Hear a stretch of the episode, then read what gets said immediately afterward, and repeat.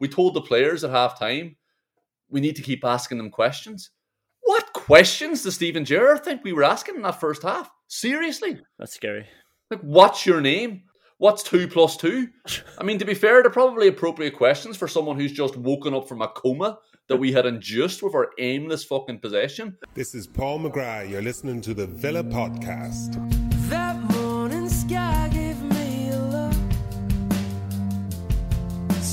Left while you were sleeping. That's all it took. And that's your Where can you even begin here? Like, how can I make this podcast interesting, different? How can I bring something new to the table for our listeners when we're subjected to the same thing over and over and over? But then it hit me. It hit me. I haven't gotten the opportunity to talk about Arsenal all or nothing yet. Oh and or Mikel Arteta for that matter. But there is one very, very depressing detail. Uh, listeners of the Thursday show, we have a Thursday show now, by the way. If you haven't listened, go check it out. They will have been familiar with the story I told about Arteta's uh, pre match talk before the Liverpool home game, where he's discussing how he met his girlfriend and he doesn't actually tell us how he met her. Whatever, go back to Thursdays and listen to it. But after that match, they lost to Liverpool. Arteta came in and he said, you know, basically, let's move on. We go to Villa next week and we're going to fucking beat them. And the sad thing is, like, you know, we- we know what happened and we know what always happens. Every single team in the calendar are looking at that. You need to bounce back. You come to Aston Villa. I mean, West Ham haven't scored all season. You come to Aston Villa. Bournemouth won't score again for the rest of the season after the opening day of the year. And in fact, they'll concede 16 in the following three matches. 16 in three matches. How many did Aston Villa score against Bournemouth? That's right, zero. Zero. Mikel Arteta was right about one thing. We're going to Aston Villa and we're going to fucking beat them. And here we are again, off the back of yet another loss. And this is 33 games for Steven Gerrard now. How many draws? Five draws in 33 matches. How has that happened? Remember that season where we were complaining about getting too many draws under Dean Smith? We did not know we were living. Like, we, we, we careful what you wish for. We were dropping too many points, getting too many draws. Here we are now. 12 defeats, 16 losses in 33 matches. That's a shambles. You can't even, in a game like this where West Ham bring nothing to the table, you can't even just hang in and get the draw. And then we can say, well, look, it didn't happen today. When have we ever lost under this regime and thought, if we keep that going next week, we'll win more games than we do lose them? No, we just lose. We just play shit and we come on here and just spit fire. And you can't blame us because there's nothing but torture that we're that we're subjected to the whole time. Welcome to the show, Liam. yeah, thanks a million. What a what an apt way for this team to see out the game as well. Like uh, this is a team that that beat Brighton, Southampton, and Leeds at the end of February, or the beginning of March. A team that has won three game games since then, and you have to go back to the tenth of March for a victory against a team that wasn't relegated or managed by Frank Lampard. three wins in fifteen games. And we haven't been unlucky in that time. We've got exactly what we deserved. And what we've got is entirely based on either the fixture list or Farhad Moshiri's absolutely bonkers decision to bow to some graffiti and appoint Frank Lampard as his manager. and like winning three games in a row is a big achievement for an Aston Villa manager. But the reality is that was preceded by one win in seven. And that was against Duncan Ferguson's Everton. the, the studio panel beforehand, the pre-match interview, and the commentary team all were all talking about Steven Gerrard. Just he's looking for a bit of consistency. Steven Gerrard has consistency. Yeah. Just because it's consistency you don't like doesn't mean he doesn't have it. I mean, we'd all prefer a ghosty, but sometimes you have to face reality. Like sometimes you've had too many drinks the night before. And I, and I was watching this thinking, Jesus Christ, Frank Lampard is so entangled with Steven Gerrard. I mean, he's the only fucking manager he can beat. When you think back to England's golden generation between 2000 and 2006, like we used to always ask the question, how did they not get beyond the quarters of an international tournament? The answer's a lot clearer now, isn't it? That team of brilliant players was also a team of fucking morons who obviously needed their brilliant club managers or the smattering of other players like Roy Keane and Xabi Alonso in and around them to flourish. Like go through them. John Terry. John Terry answered a FaceTime from Steve Sidwell and started cheering just because Steve Sidwell was cheering. Moron. Rio Ferdinand wanted to give Ole Gunnar Solskjaer a lifetime contract because Presnel Kimpembe handled the ball. Paul Scholes doesn't know how to use nail clippers. Fucking David Beckham's best mate is Gary Neville. And now we can all see how little understanding Steven Gerrard and Frank Lampard have of the sport as well. Yeah, and it goes on through generations. Like, you know, parents pass stuff down to their children. That's now their baggage. And you look at the end of that game. I mean, there was a period, probably the 10 minute period after we conceded the goal, which which was a lucky goal from West Ham's point of view. But did we get control of the ball until the 87th minute, maybe? I, I just don't remember us having the ball until we eventually got our defenders on the ball again, did nothing with it. And, and uh, of course, that's how we ended the match. And it, Chambers, like the, the, the, clock has gone past three minutes. Of course, there was only three minutes because nothing once again happened in this match. I, I, I have to say it. I don't enjoy watching Aston Villa games anymore. I feel like it is a waste of my time, and the the, the clock, the time's already up. Chambers is looking around, and then he decides to pass it two meters to Kamara when obviously it should be sent. Like that's the thing. Just get it forward for fuck's sake. Hit it out. Like Matt Cash just standing out in the right wing anyway. Give it to him. Let somebody cross it if we love crossing so much. But he just rolls it to Kamara. And what does Kamara do? He surveys his options. He just starts looking around. Static puts his toe on the ball and starts standing, staring at things. I don't know, was he taking this this mission, this one final attack into the research and development phase before he decided to actually do something. But he was really just weighing everything up. And of course, the whistle went as Kamara, our centre midfielder, was just standing looking around. well, like, yeah, nothing better could sum up this fucking omni shambles of a team than one of our players standing on the ball when we're 1 0 down and just letting the clock run down on the game and our fucking lives. And just letting the life ebb out of the game and our bodies. But it, it, it, it genuinely is a microcosm of the, the problems on the pitch. What was the plan there? Nobody knew what to do. The centre half looks up and there's nothing on, so he rolls the ball 10 yards. Fucking the ideal situation for one of our centre halves, rolling the ball 10 yards. And the centre midfielder looks up and there's nothing on. So he just dilly dallies on the ball like someone who's played four seasons for the club as opposed to fucking four games. He's fit it right in if, if, if, we want the Chambers to knock it long, which was probably appropriate given that the fucking injury time had already elapsed, then everybody get in and around the D, flood their box. And if we wanted to work a better angle, then go wide. Like our hmm. wide players were all standing about 10 or 15 meters in field and we're being marked as well. Go wide. Like either get on the touchline to receive the ball or at least have dragged your man out and then Kamara can change his mind. Don't just stand there looking at him on the ball. Yeah. And Gerrard was a pains to talk about the goal that wasn't, and like yeah, you see why it was. A, it was a good goal for Villa scored from their point of view, maybe not from Philip Coutinho's point of view. but the corner comes in from Lucas Digne. It's a really nice corner. Uh, Coutinho manages to head it off the post and it comes across, and I was so happy to see Konsa getting on the score sheet. And I thought, oh, there's a boy, there's a boy who who can do a goal, and actually he was good today as well. But I thought I thought, oh Jesus, that, that would have been perfect for him. Like might might have helped kickstart his career. We're slagging him just in the last couple of podcasts as well about how ineffective he is from these positions. But ah, oh, was, was that ball even an inch over the line? I mean, do I need to revisit the the rule book? Does that does that rule need to be there? Is that not a nice? would, would that not be a nice element to the game? From a set piece, the ball can go out of play as long as it lands back in play. Like nobody can nobody can touch it outside the field. Like what's it there for? Who's it protecting? Like what? It's not enhancing the experience for anybody. We're not fucking playing ice hockey. Like it, it, it is an absolutely brilliant set piece idea that is terribly executed. I mean, come on, Conan and Luca. You know the rules. This is really basic stuff. Like this is the, the top three things you need to know the ball needs to stay inside the four outer white lines, that big rectangle. That's the field of play. And Coutinho missing a header from six inches out was the perfect precursor to the game he was going to have, really, wasn't it? Yeah, he started off, you know, a couple of nice touches, lively, you know, holding boys off as he gets it turning well, and he just just drifted out. We'll talk a bit more about him later on, but uh, the goal that ultimately decided the game, the only goal in a very drab game again. Um, it was it was a bit of luck for West Ham. It was Fornals who who got it, but I mean, at this stage, Villa had been on top largely in the first half without really, oh. yeah, without really All right, creating.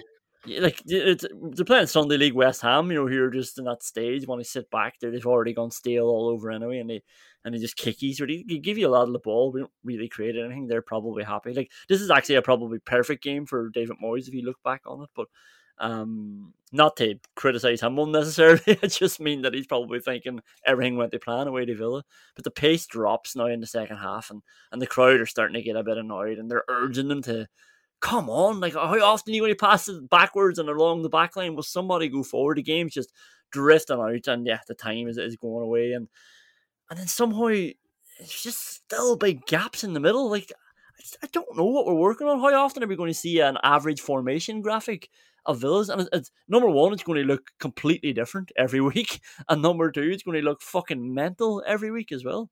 And there's these big gaps in the middle as West Ham come down, and yeah, they just pass it right into one of those gaps, which is right behind our midfield.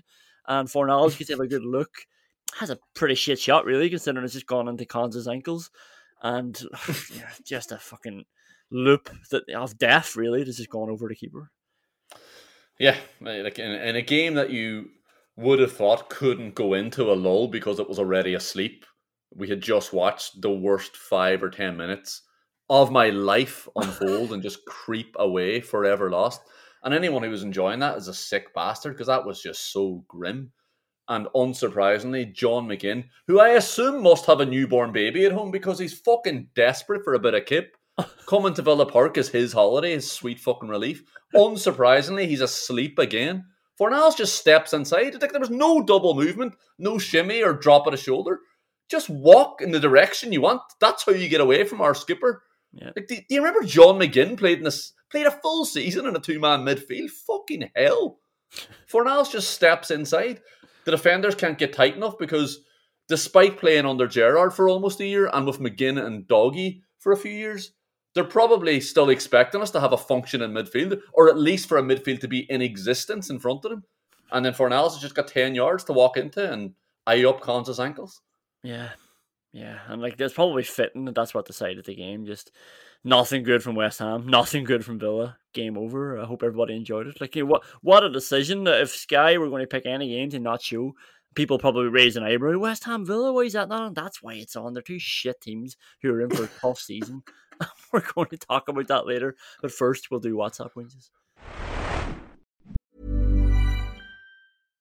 One size fits all seems like a good idea for clothes until you try them on. Same goes for healthcare. That's why United Healthcare offers flexible, budget friendly coverage for medical, vision, dental, and more. Learn more at uh1.com. Hey, it's Danny Pellegrino from Everything Iconic. Ready to upgrade your style game without blowing your budget? Check out Quince. They've got all the good stuff shirts and polos, activewear, and fine leather goods, all at 50 to 80% less than other high end brands. And the best part? They're all about safe, ethical, and responsible manufacturing. Get that luxury vibe without the luxury price tag. Hit up quince.com slash upgrade for free shipping and 365 day returns on your next order. That's quince.com slash upgrade. There's never been a faster or easier way to start your weight loss journey than with PlushCare. PlushCare accepts most insurance plans and gives you online access to board-certified physicians who can prescribe FDA-approved weight loss medications like Wegovy and Zepbound for those who qualify. Take charge of your health and speak with a board-certified physician about a weight loss plan that's right for you. Get started today at plushcare.com slash weight loss. That's plushcare.com slash weight loss. plushcare.com slash weight loss. Only one man getting fined today, believe it or not, but it's John McGinn. It wasn't it wasn't a forty yard shot, but the shot was that bad that he, he deserves to not get paid this week. It, it falls to him on the left hand side of the box. I don't know if you remember this, and the Oh, way I remember it. you feel like he's standing still again. This this is irritating me more than it should. And you probably every time we talk about John McGinn now, I just talk about the staticness of him. And I think it's because like, he's supposed to be the opposite of like every time John McGinn gets praised, it's for it's for the opposite of what static is, and he just doesn't move on the ball. He had to move one stage in the first half. He he used his arse for good, and he happened to roll out into space, and it was there in front of him. And he ran and he ran and he played a nice ball forward, and it was like, just do that more. Like why like why has that happened once in this game? Anyway, this ball comes to him, and of course he doesn't take a touch. He doesn't move it inside. He doesn't try to go forward. he just he just comes underneath it like like a keeper. You know, a keeper floating a ball upfield for a forward. He wants a a nice drop of the ball to come onto the forward's head. McGinn's just come underneath it with the outside of his boot, and of course it's gone into Rowe's head. Yeah, it was pathetic. It was it was like he was handing a jersey to a child in the crowd, like you know, just floating the ball onto the stand. That's for you, sweetheart. Thanks for the support. It was absolutely desperate. And the worst thing about it was the ball was on his right foot as well. And he runs around it nearly to get it onto his left. He obviously can't get around it in time because he's on a fucking football field against a professional football team. And he ends up doing that then because his body's not set properly. Because in the first instance, he's desperate to get it onto his left foot. Yeah. First WhatsApp wins. How shite is this league if Villa still aren't in the bottom three? well, one of the teams below them is Frank Lampard's Everton. one, one, of, one of them is Bournemouth. We, we we lost to a team that has conceded 16 goals in their last three games. Yeah. Like I, I don't care who they were playing at that time. That's a championship club's results, and Yeah. they beat us. And Their of last three below us. games, like they're only three games outside of us. You know, like this isn't form. This is this is them in the Premier League. Exactly. And don't you fucking worry, Conan. Leicester, Wolves, and West Ham aren't going to finish below us. No, they absolutely aren't. Like it sort of brings us on to the the next the next WhatsApp wins. Um, obviously a lot of WhatsApp wins. I, I, I qualified him beforehand, but you know, look, this is knee jerk, blah blah. But this this is a genuine question. Are we actually in relegation danger? like, and you have to remember, like Christian Purslow has has a lot at stake here. His ego is on the line. Like he's he's made the decision, ripped out the manager. He's uh, I'm not saying that's right or wrong. That's what he did, and he brought in Gerrard to. Uh, you know, he welcomed him in like it was Jesus coming into Jerusalem. Was he was he going back to Jerusalem or Bethlehem? Um, I think it was Bethlehem. Somebody uh, tweet us if you remember. But you know, coming into a lot of fanfare, let's say, and and personally, you're talking the talk, and he's going to back him, and I feel like he's all in. As, as to use Gerrard's quotes, Purslow's all in on Gerrard, and I think he might dick around for a bit too long. And how long is that going to last? Really, like we've been here before. We've got a better team maybe than what we had been before, and probably less wasters than before. But like, is Purslow going to just let another half season drift by? Will he go on beyond that because they've invested so much in him? They've put a lot of eggs in this basket. Uh, I think, of course, we could be in relegation trouble. I mean, did, did you not hear what I said about the amount of games we win? The, the ideas that we have, how we play, how how our players are playing themselves. I mean, we're in a really fucking grim situation, and it's not like this isn't knee jerk. Like what what what did I say to you there a second? ago? We've won three games in fifteen, and then one and three games there, and then one in the seven before that as well. Like we don't win football games. We average in and around a point a game. We're fucking absolutely shite. And if you keep playing like that, you're going to be asking for trouble at the end of the season. Fucking great. I thought you might have poured cold water on the hot take. Well, th- th- sorry. The, the thing is, is if we dick around like this, if we keep playing in this situ- in, this type of football, then we are a re- we are relegation fodder. We are currently playing like a team that wants to be relegated, that will be relegated. There's Yeah. huge improvements that need to be made in how we're playing and how the players are playing themselves. Well, that brings us on nicely to the third and final WhatsApp whinge. See this quote going around, I saw it again today. Michael Beale made Gerrard look good. How low a bar must you have? I mean, what is attractive in your eyes? Because I have to tell you, he didn't make Gerrard look good. Not at Aston Villa, anyway. Maybe, maybe he made him look better than right now. Maybe he made him look better than 2016 Aston Villa. Great. He's still not getting into the 10 out of 10 bar, is he? Well, exactly. I mean, uh, I, I think I've I think I've covered off the fact that our form stretches deep into Michael Beale's time at the club. like as does the atrocious football that we play, which is a large part of the problem for Gerrard as well. And I've said this before. The worst thing for Gerrard, it's it's not the results in isolation, it's the fact that there's there's no light at the end of the tunnel. Yeah. No, nobody nobody can tell me what we're doing, what we're trying to do, where mm. we're going, where we're trying to go even. I mean, I spent the first four months of last season laughing at United and Solskjaer. And it wasn't just because it was hilarious. it was because it was utterly pointless. Yeah. You know, about as pointless as giving the job to a management consultant for six months after that. But you could see it was never going to improve because you couldn't see anything. And that's the same with Steven Gerrard, including Steven Gerrard and Michael Beale. You can't see anything. You can't see what they're doing. You can't see how it could possibly improve because they're just doing the same thing every week and they're doing the same thing that the previous manager was doing as well. And you know what's happening then? They're getting the same fucking results.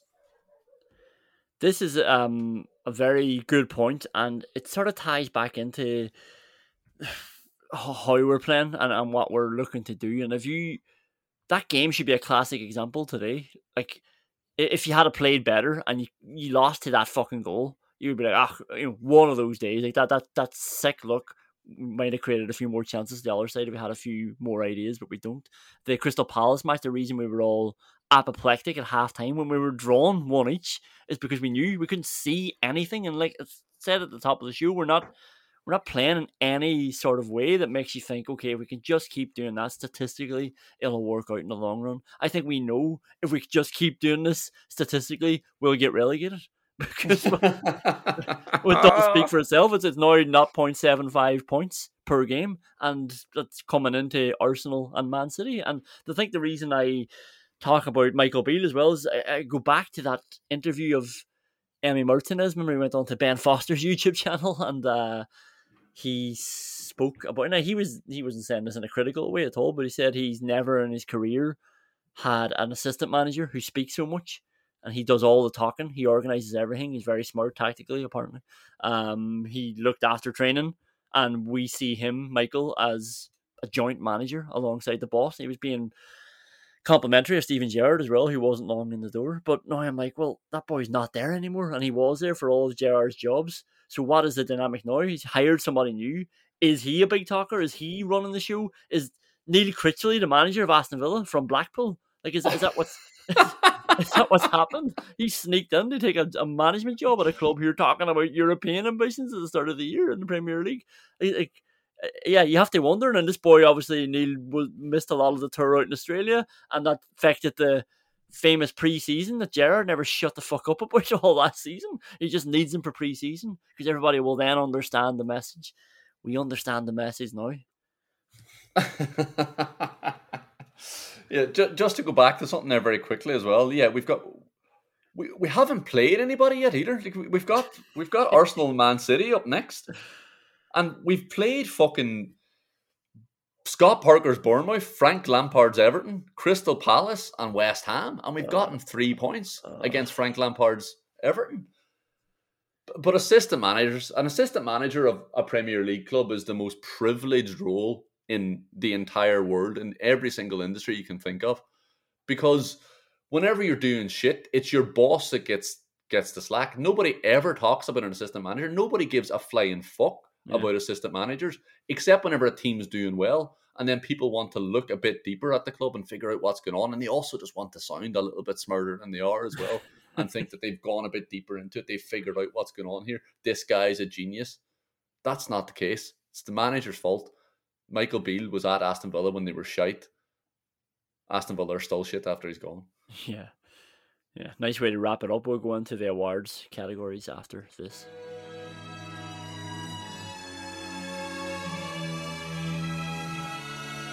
Roy Keane thinks Scott Parker is a dweeb. In one single moment, your whole life can turn round. I stand there for a minute, staring straight into the ground. Looking to the left Roy Keane thinks everybody's a dweeb. down. The world feels like it's caved in, proper sorry frown. Please let me show you how we could only just be for us.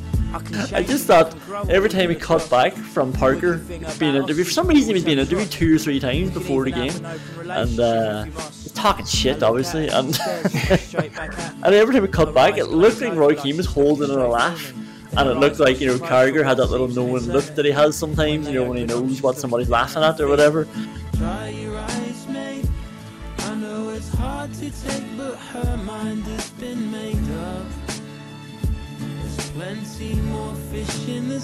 Like he's a proper football bloke, you know, and he, he tries to pretend that he's intelligent as well. So then pretentious football writers can get behind him. Scott and uh, Roy Keane, just that's absolute fodder for Roy Keane. You know, he, he, he snuffs that out immediately. He hates bullshit, and you're right, he hates Scott Parker. Dry your eyes, mate. I know it's hard to take, but her mind has been made up. Like even at the end of that game, the story isn't fucking Scott Parker. The camera's on Scott Parker's face. Aston Villa have just climbed into the Champions League places, never to be dislodged. That's the story. It's not fucking Scott Parker getting spanked again. Let's do a very quick Ronnie Rosenthal award. It should definitely be renamed um, to some tame mischance. Uh, I should have thought of beforehand. The Ollie Watkins half chance award. I don't know. Like, and, it is Ollie Watkins who had the well, the only chance I can remember of the first half, the first dominant half, um, where Aston Villa were on top. Uh, big touch, like nice big touch, and burst inside Johnson. Who I was wondering is he is he just not fancy today? Watkins seemed to be getting the better of him very early on, and he went off. Probably is injured. I hope he's not injured too seriously. That'll make me look like a mug. um, and Watkins has a shot. He's going for the far top corner. Hits off Zouma, almost goes in near post. And it goes out for the corner, and that leads to the disallowed goal. Yeah, Watkins striking a blow for animal rights activists everywhere. probably, probably a shame the shot wasn't about a foot higher, if we're being honest. But yeah, it's it's the right idea from Watkins, not physically abusing Zouma. I mean, that's not wrong either. I mean, driving at the defender and aiming for that back post, but I think like, the shot was more likely to go out for a throw in than it was to go into the top corner. yeah, yeah. I was careful my words. Said he was aiming for the top corner. um, I only have three more. One of them West Ham, two Villa, which was this game. But Jarrod Bowen had West Ham's big chance, and of course, of course, he came from an Aston Villa attacking free kick. Uh, Paul just gets headed downfield, and Jesus, John McGinn is freaking out. And we'll we'll go back to that in the what the fuck award. But uh, basically, they, they break away and Matt Cash gets turned inside by Bowen. Now he's just recovering from right back, so it's not, not really on him. But Lucas Digne does well. He can back and block it. Yeah, good defending in the end, considering. Yeah, it's brilliant from Luca Digne. It's terrible from John McGinn. I mean, not not only does he fuck up the turn, it's a bad idea. I mean, he's spinning into two on Russian West Ham players. Like, I want my players to have a, I definitely for Aston Villa anyway. I want them to have a lot more aggression on the ball, a bit more adventure, a bit more courage. But to be brave, to be courageous, you have to have an understanding of the potential consequences Yeah. of your actions. Like just blindly galloping into no man's land and not knowing it's full of mines or overlooked by snipers isn't bravery. You know, knowing those two things and deciding to act anyway, that's what bravery is. John McGinn wasn't showing courage on the ball. He was just showing utter folly. Like sometimes sometimes it makes more sense to stay in the trenches and you'd want your captain to know that. I need to be fucking airlifted or Liz War analogy. But it was a good tackle from it was a good tackle from Digne. yeah, yeah. Two final chances from Villa. Uh, Buendia came on. Do you notice Buendia doesn't play again when we go back to the shape? we go back to the two up top, then he, he brings back Coutinho. But anyway, he brings on Buendia. Um, Buendia tries to thread a ball through. It breaks out to Ramsey on the left. Pulls it back across the box. Matt Cash has read it well. He's come in with his left foot and he hits it like a fucking sandwich. Just what is he doing? I've seen this boy hit the roof of the net with his left foot, and he like sort of John McGinn just comes underneath it and watches it fly, baby. yeah, it's a it's a decent pullback from JJ. A mixture of too much pace on the pass and not enough pace on the run from Buendia. But those type of balls that are missed by the initial intended target very regularly result in a goal because it's caught everyone by surprise. But if anyone is doing the stats on that, then they need to fucking correct for Matt Cash's left foot because that's that's an anomaly. That's the outlier in the data. Yeah, the only other nomination is um Leon Bailey. He gets it onto his left. Sharp gets it onto his left, and he he does what I think Ollie Watkins would have done if Zouma didn't block it. It just floats harmlessly wide. Um, I think we can come back to Leon Bailey a bit um later on the show. I think the winner here is is that is that that fucking Matt Cash one, right? Ah, yeah, yeah. Like I think that that was a big, big chance. The ball drops to him, and he, all he has to do really is hit it on target because it's so unexpected that it'll probably catch Fabianski off guard. yeah, get it on target. Don't hit it into the fucking stand. The Peter Enckelman What the Fuck Award. I've got three nominations here. Um, Declan Rice is the first one. Like it's a bad ball inside from him, um, or inside to him from Cresswell, and he stretches the control. And then his second touch is terrible, and Coutinho springs, thinking like you know I, I can get in here, but he's still not close enough to really worry Declan Rice. He then tries a a ball out to the right back, and it's the most ridiculous pass I've ever seen. And Ings ended up winning it and got a free. Like to talk about putting Johnson under pressure early doors, and like Lucas Digne had one then at left back. He just he can, he's, got, he's got all time and space. The ball was rolled out to him like we do. We like one thing we do well is pass it along our backs, and uh, it's there now for Lucas Digne. He hit it over the top. Like we like just hit it to Watkins. It's a good tactic, and uh, he just poked it. Like he just stood like John McGinn would, just stood planted to the spot, and then just poked it away from himself and went straight to Benrahma. West Ham continued attacking, but it was fine because they, like they're not good at attacking at the minute. And uh, the only other one was it was John McGinn. I think that's definitely the winner. Um, you know, again started from the Villa free. Like McGinn's decision to take that heavy touch inside, yeah, is a bit mad. Before that, he's just panicking every time the ball bounces. He's freaking out. Like that's that's what made the touch even more bizarre. He's so spooked about what is happening around him, and then he just decides, "Ah, fuck this! I'm just fucking running anyway. And if I blow up, I blow up. Like I, I, I don't want to, I don't want to have to think about it anymore because now I'm just like you know getting nowhere. I need to just fucking charge." And he turns inside, heavy touch. Then he falls and decides to lie there. He lies there for a second and decides maybe maybe I should get up. Meanwhile, Cash and Lucas Digne are, are rescuing him from the field, from, from the from the minefield. Jumping on that grenade for him.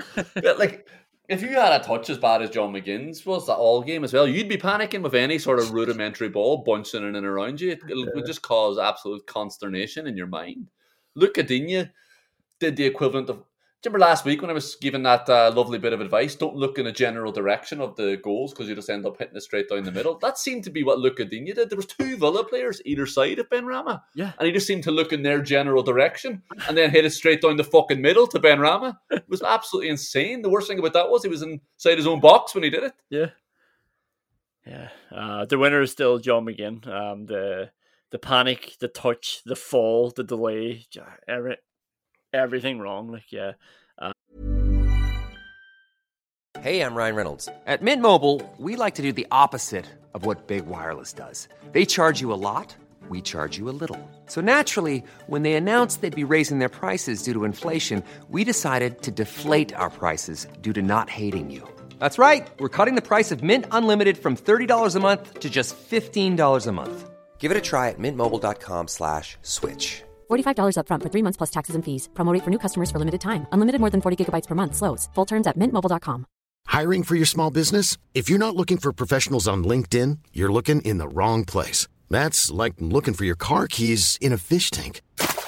LinkedIn helps you hire professionals you can't find anywhere else, even those who aren't actively searching for a new job but might be open to the perfect role. In a given month, over 70% of LinkedIn users don't even visit other leading job sites. So start looking in the right place. With LinkedIn, you can hire professionals like a professional. Post your free job on linkedin.com slash people today. Um, the Remi Garde, do you even give a fuck award? uh, winner has to go to Steven Gerrard for this one decision. Um, he brought off John McGinn, who we are just talking about, and he brought on Cameron Archer in the ninety first minute. Like, what is going on? What's going on with that? I'm not saying the Cameron Archer would be the, you know, the answer to all their problems, but get him on a bit earlier. Like, sure, we're we're losing the match. It's not just a draw. We're hopeless. It's not like we have to stick to the system. It's not like it's working in any way. Get him on before there's like more than two minutes of injury time left. Yeah, I think you've called that absolutely right there. We're losing the match and we're not creating anything. That's the big thing. There's no reason to stick to Pep Guardiola gets slagged off for not making changes whenever his team are losing, even though his team have had 30 shots on goal. Yeah. He doesn't need to make any changes. His players need to fucking score. yeah. That was not happening today. We were just dreadful and we just saw it out till the 91st minute, brought on Archer, and then allowed Kamara to see it out from the halfway line. Do you know what though? That is such such a lovely segue that you've just teed us up for for the you like Glenn Whelan take a 90th minute forward. I'm going to jump to that. Like you know, Pep Guardiola, all the idea is players just need to score. we're back at this. Steven Gerrard thinks that's what his players need to do as well. They just need to score, and we got more proof in the post match the post match interview. It was the it was the guy who does the home games interviews, so it wasn't as, as annoying as irritating. But um, Gerrard used those those famous lines. He said, "You know, we lacked a bit of spark, we lacked imagination in the final third, and like, I think he literally means that we lacked imagination. He, he's he is saying like there there's the proof. He's saying to his players, you have to just go out and fucking think of something. Just use your imagination. Just like do something. What do you want me to do? He's like, I, I I've I've not set us up defensively here.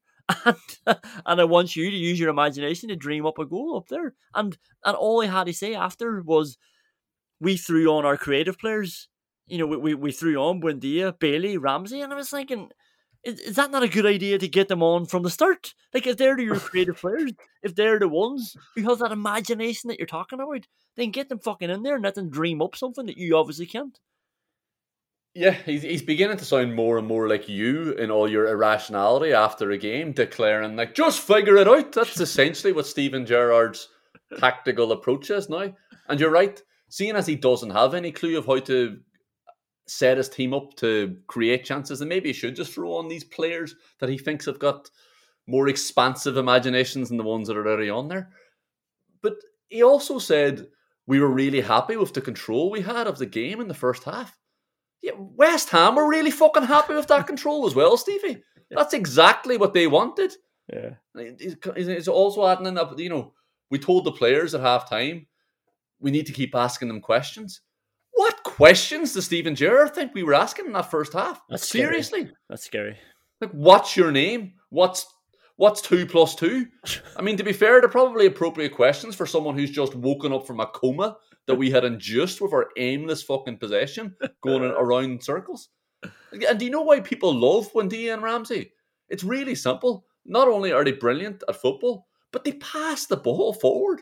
They Yeah. carry the ball forward. They move the ball into the next line of attack and they do it with a bit of energy. That's all we're asking for. Try to move up the pitch and try to look enthusiastic when you're doing it. And it would be good if the manager could try to instill some sort of system of play so that the rest of the players can do because not everybody has what Buendia and Ramsey has.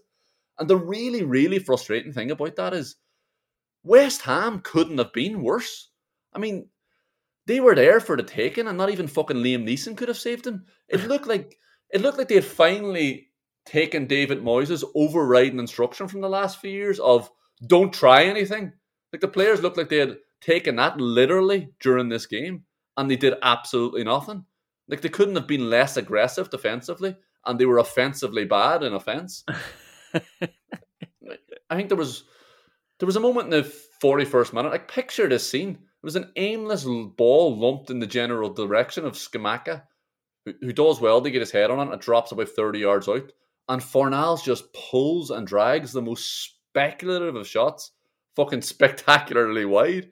And the fans, the West Ham fans, who could be nominated for the Emi Martinez is Ronaldo not hitting it Shithouser award, they fucking burst into a chorus of "We had a shot." We had a shot.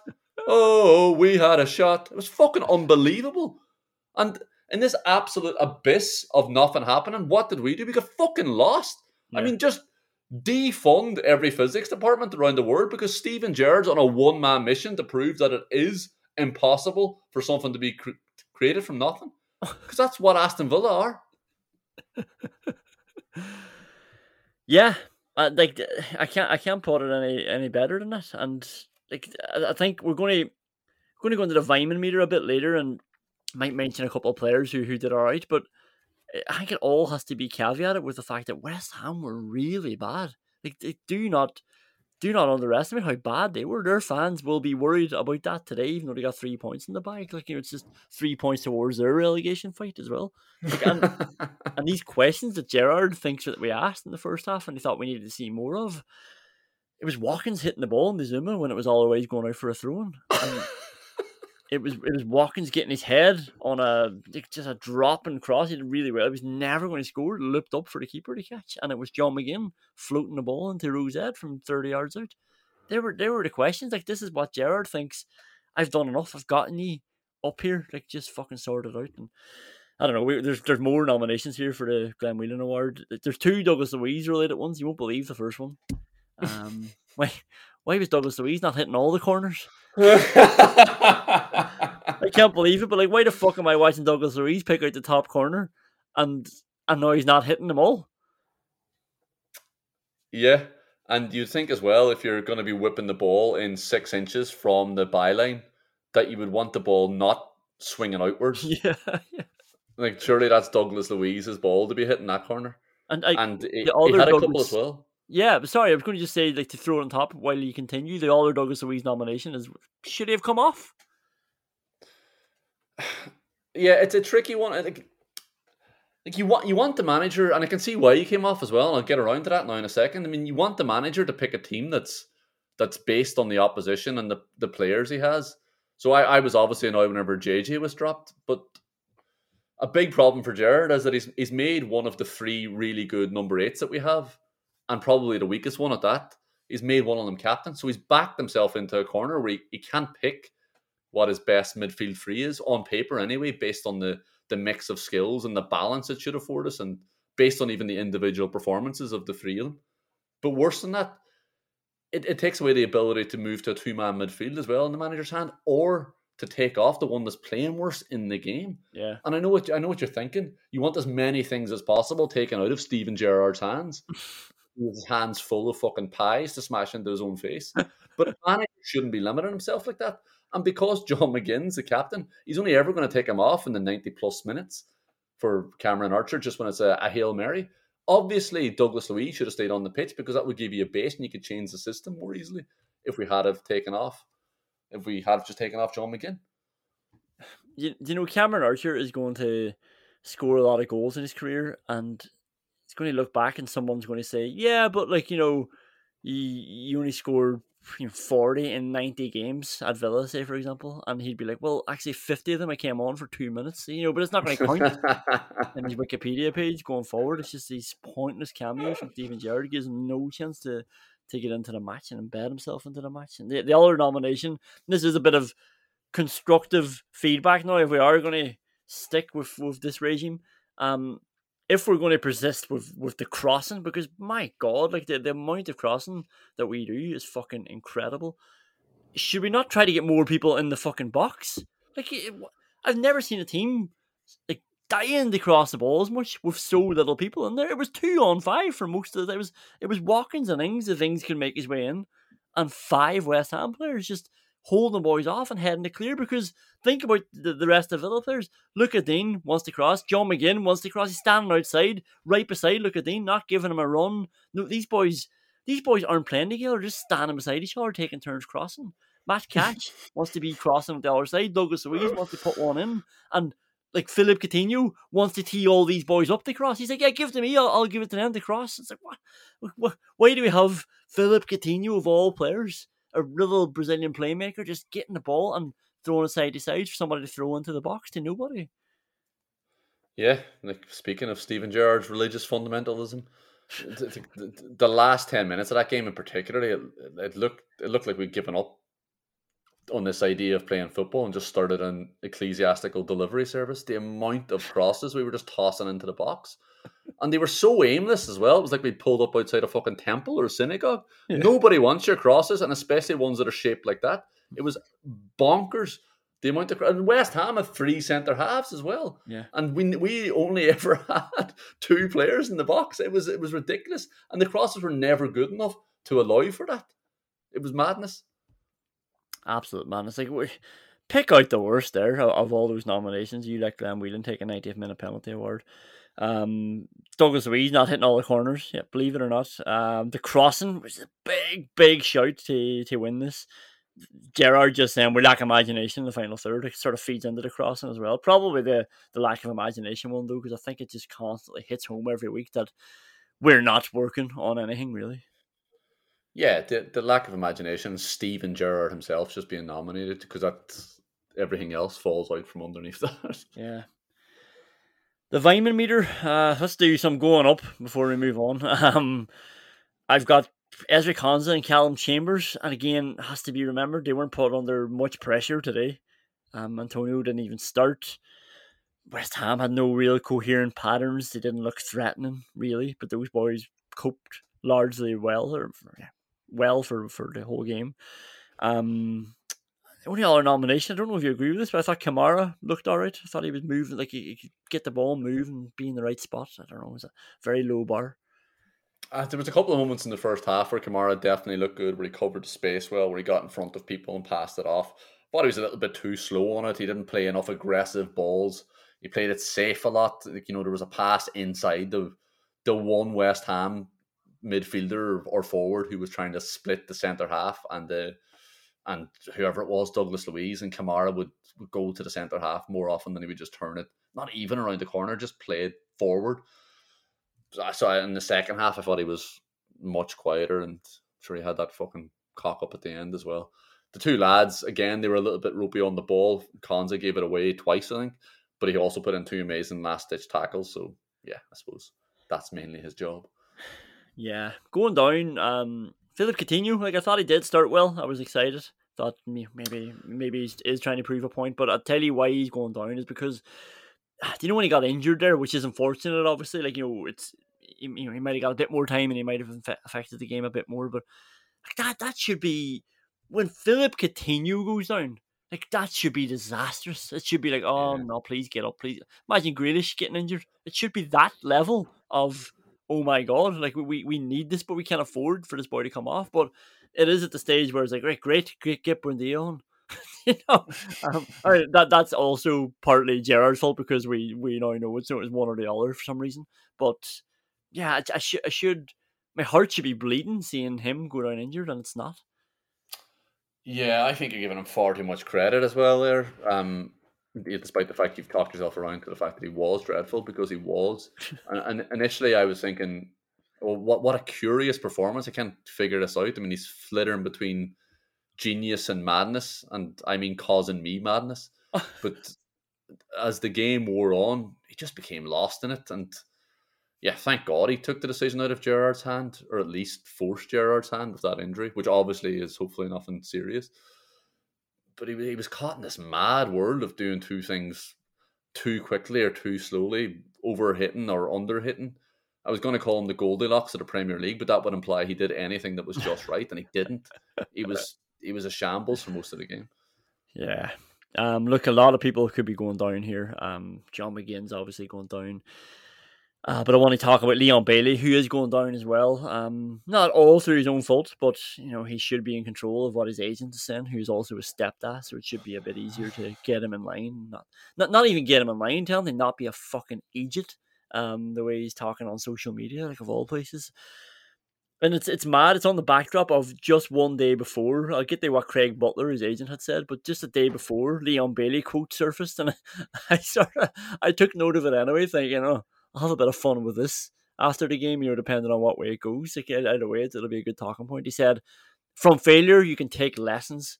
I've done my homework, my research, and everything I need to do to make sure that this season I dominate the way I know I can. I want to help the team as much as possible. And you're thinking, okay, okay, that, that's a very that's good. If, if he if he can act on that now, he's talking about wanting to dominate. He's not looking to just get better. He wants to come in here and make a big difference.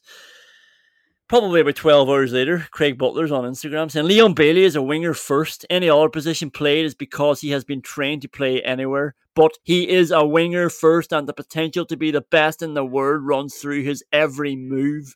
I said that last bit like that because it was in capital letters. If Villa doesn't want him, let him move to a club that will play him and utilize his special tools. He scores almost every game Leon Bailey has scored two goals for Aston Villa. One of them was in the League Cup. he has the highest stats and ratings from statisticians. I want to talk to those guys. He wants to deliver for the Villa, but can't do so from the bench. He did not go to England for this. Who does this guy think he is? And what does Leon Bailey think of it? Well, who does this guy think Leon Bailey is? Is probably is probably the more pertinent question. And you said Leon Bailey said he's he's done his homework and he's done his research. Well, his research isn't fucking peer reviewed. I'll tell you that much right now. his stepdad causes more problems than his stepovers. He's one of those his trademark left foot efforts that you were talking about there in the fucking Ronnie Rosenthal award. You know the one that ends up closer to the fucking corner flag than it does the top corner. Yeah. And like he, he, show, he showed a few times that he had good feet, like, but beating a man is pointless if it's taking you into another man. Like he's, he's like one of those lads who rolls the ball into your legs and starts laughing. Yeah. The objective is to score, mate.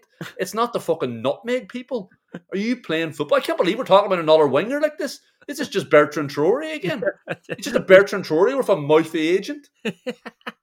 we had this exact conversation about Bertrand Traore because I remember you making that analogy of somebody knocking the ball through your legs and falling down laughing, and you're like, "You've lost the ball. You gave the ball away. You've literally kicked the ball away. I'm going to turn around and get it now."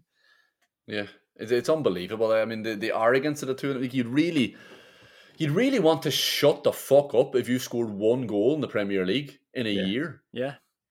And he Like- has gotten chances. It's it's not like the Cameron Archer thing. Like he he he has he's been given a lot of starts like very frequently. You know, when things don't go well, Leon Bailey comes back, and that's the only change that we really make. And he can play it up front. Like imagine complaining he's a winger, but like he's getting to play up front. He's getting more chance to impact the the majors in terms of uh, scoring and assisting. But uh, like I don't know, there, there's still a lot of people like if you look at every dream team that people put out there of Aston Villa's or like you know imagine this team under Poch and it's always Bailey. Bailey is always there in every team. It's always Bailey, Coutinho, and Buendia, um, and, and usually behind Watkins, and it's it's mad. Like, and part of me looked at that that goal he scored against Bolton and thought, yeah, if he does get one on one, he can step inside and put it in the bottom corner quite often. But then I suppose he got that opportunity today and just floated it wide.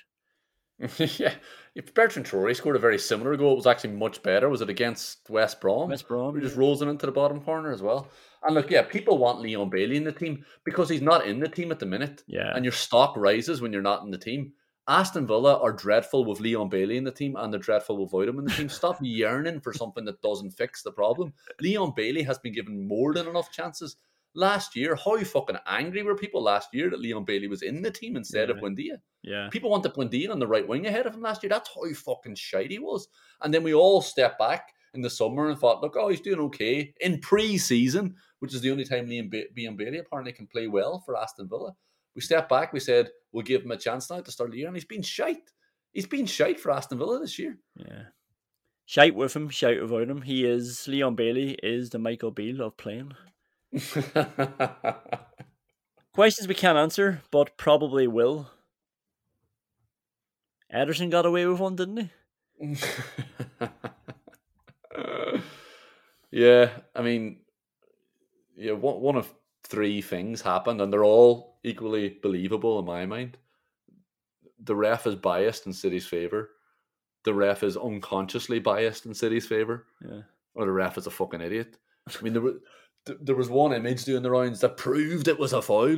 Of course, it was on, it was front on, and we have no depth perception. But it's Yeah. absolute nonsense. Ederson releases the ball, and it is immediately poked away. That's what happens. Yeah. But the most important thing is he's released the ball.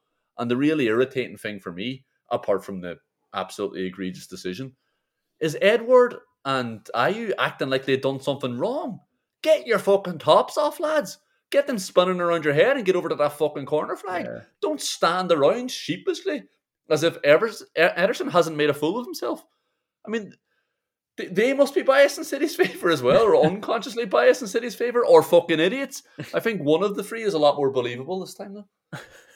Uh, We we also had the earlier earlier on on Saturday as well. We had this this same officiating incompetency. Scott McTominay auditioning for the fucking Harlem Globetrotters during a football match in his own box, Yeah. rolling the ball down his left arm across his chest and on his right arm. I mean, he was just short of spinning it in his fucking finger.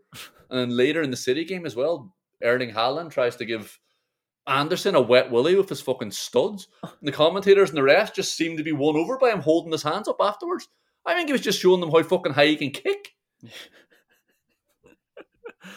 The city thing's weird, isn't it? Like how how people can believe because they're good that that they can throw them in. And I say this very cautiously, you know, that they can throw them in, say with like United Liverpool bracket, who shouldn't be getting decisions in their favour either. But at least you can understand it more because there is so much hype and and fandom around those teams. It's not there with City. Don't worry about it. Yeah, they're just winning games, but you don't need to manipulate it. Crystal Palace should have been 3 0 up, might have won the game. Like that, that that's heartbreaking stuff. Like Ederson, it was no different to Karius, no different to Orjan Nyland. He threw the ball away. He threw the ball to a Crystal Palace player and they, they scored from it. And I don't know why they were apologetic about it and the big difference. Because initially, when I heard about it, I was like, oh, hang on, Villa got away with one. Remember, I said to you, what the fuck was Emi Martinez doing? And you put me right. Emi Martinez was trying to kick the ball from out of his hands and somebody kicked it away from him.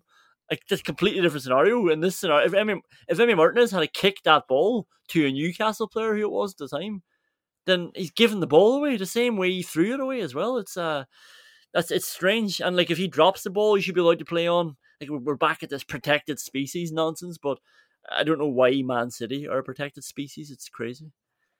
Well, it is crazy. I'm sure you could, you know, let your mind wander and try to figure it out as well. Yeah, yeah. I'll tell you uh, what is crazier. My second question we can't answer. Not only does Scott Parker have a Top Gun blazer, he seems to want this pattern in cardigan form as well. what the, what is this guy smoking? Like, what is he doing? Like, it was bad enough that he wore for three games, where you could see he wore. who, who did they play? It might have been Arsenal, so a few more people saw it than, than they might have. And they were like, what the fuck is that boy wearing? You know, he obviously didn't watch the Bournemouth Villa match. And he persisted with wearing it, brought it to more people's attention. And now he's ditched the blazer and he's got the stripes on this cardigan, exact same colour, just a cardigan wrapping around his little shirt. Like, what is he doing? Conan, what are you smoking? Like how how long how long have we both been sentient? How long did we live together? How many hours have we chatted for? How many hours have we spent in the football pitch together? And you still haven't figured out that I couldn't give a flying fuck about the fashion ensembles of a plonker like Parker. Like, and the other thing to say, of course, he has stripes on it. He probably thinks that'll trick the morons in the Bournemouth team into thinking he's got a got a military rank, and then they'll have to listen to what he's saying because they're unlikely to be listening to his football ideas. yeah, well, I was worried that you wouldn't want to talk about fashion, so I, I jotted down Mo Salah, no points, fantasy football. To see if you surely, surely, I know you're fatigued. I text you a lot as well during the week. I don't really get responses, but about my team. But surely you can sympathise with this one. Nine goals, and he's not scored one of them. He's not assisted one. it's never going to happen again in the history of the game. And it was you know, it was a nailed on captaincy. Liverpool at home to Bournemouth, they won 9 0. It was the right decision. And the most prolific player in the Premier League for a long time doesn't score or assist. Look, what can you say? Fucking Bournemouth's attempts to shut down Mo Salah worked out really well. yeah. Congratulations, Scott Parker. Uh, yeah, that's it for the show. Another bad day we'll bounce into Wednesday and we'll we'll see what that has in store for us. But I'll, I'll probably do exactly what I did on Thursday and say I have a feeling how that's going to go. we can probably end every podcast like that. Thanks a million for listening. and Share it on if you haven't. I really appreciate it. And uh, we'll chat to you on Wednesday night. All the best. I.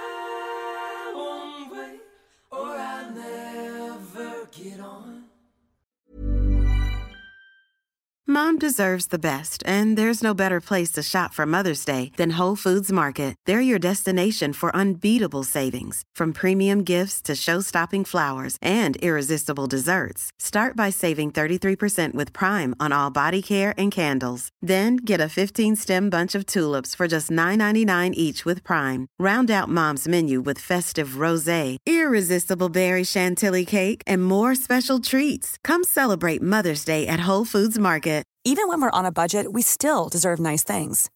Quince is a place to scoop up stunning high-end goods for 50 to 80% less than similar brands. They have buttery soft cashmere sweaters starting at $50, luxurious Italian leather bags, and so much more. Plus, Quince only works with factories that use safe, ethical, and responsible manufacturing. Get the high-end goods you'll love without the high price tag with Quince. Go to quince.com/style for free shipping and 365-day returns.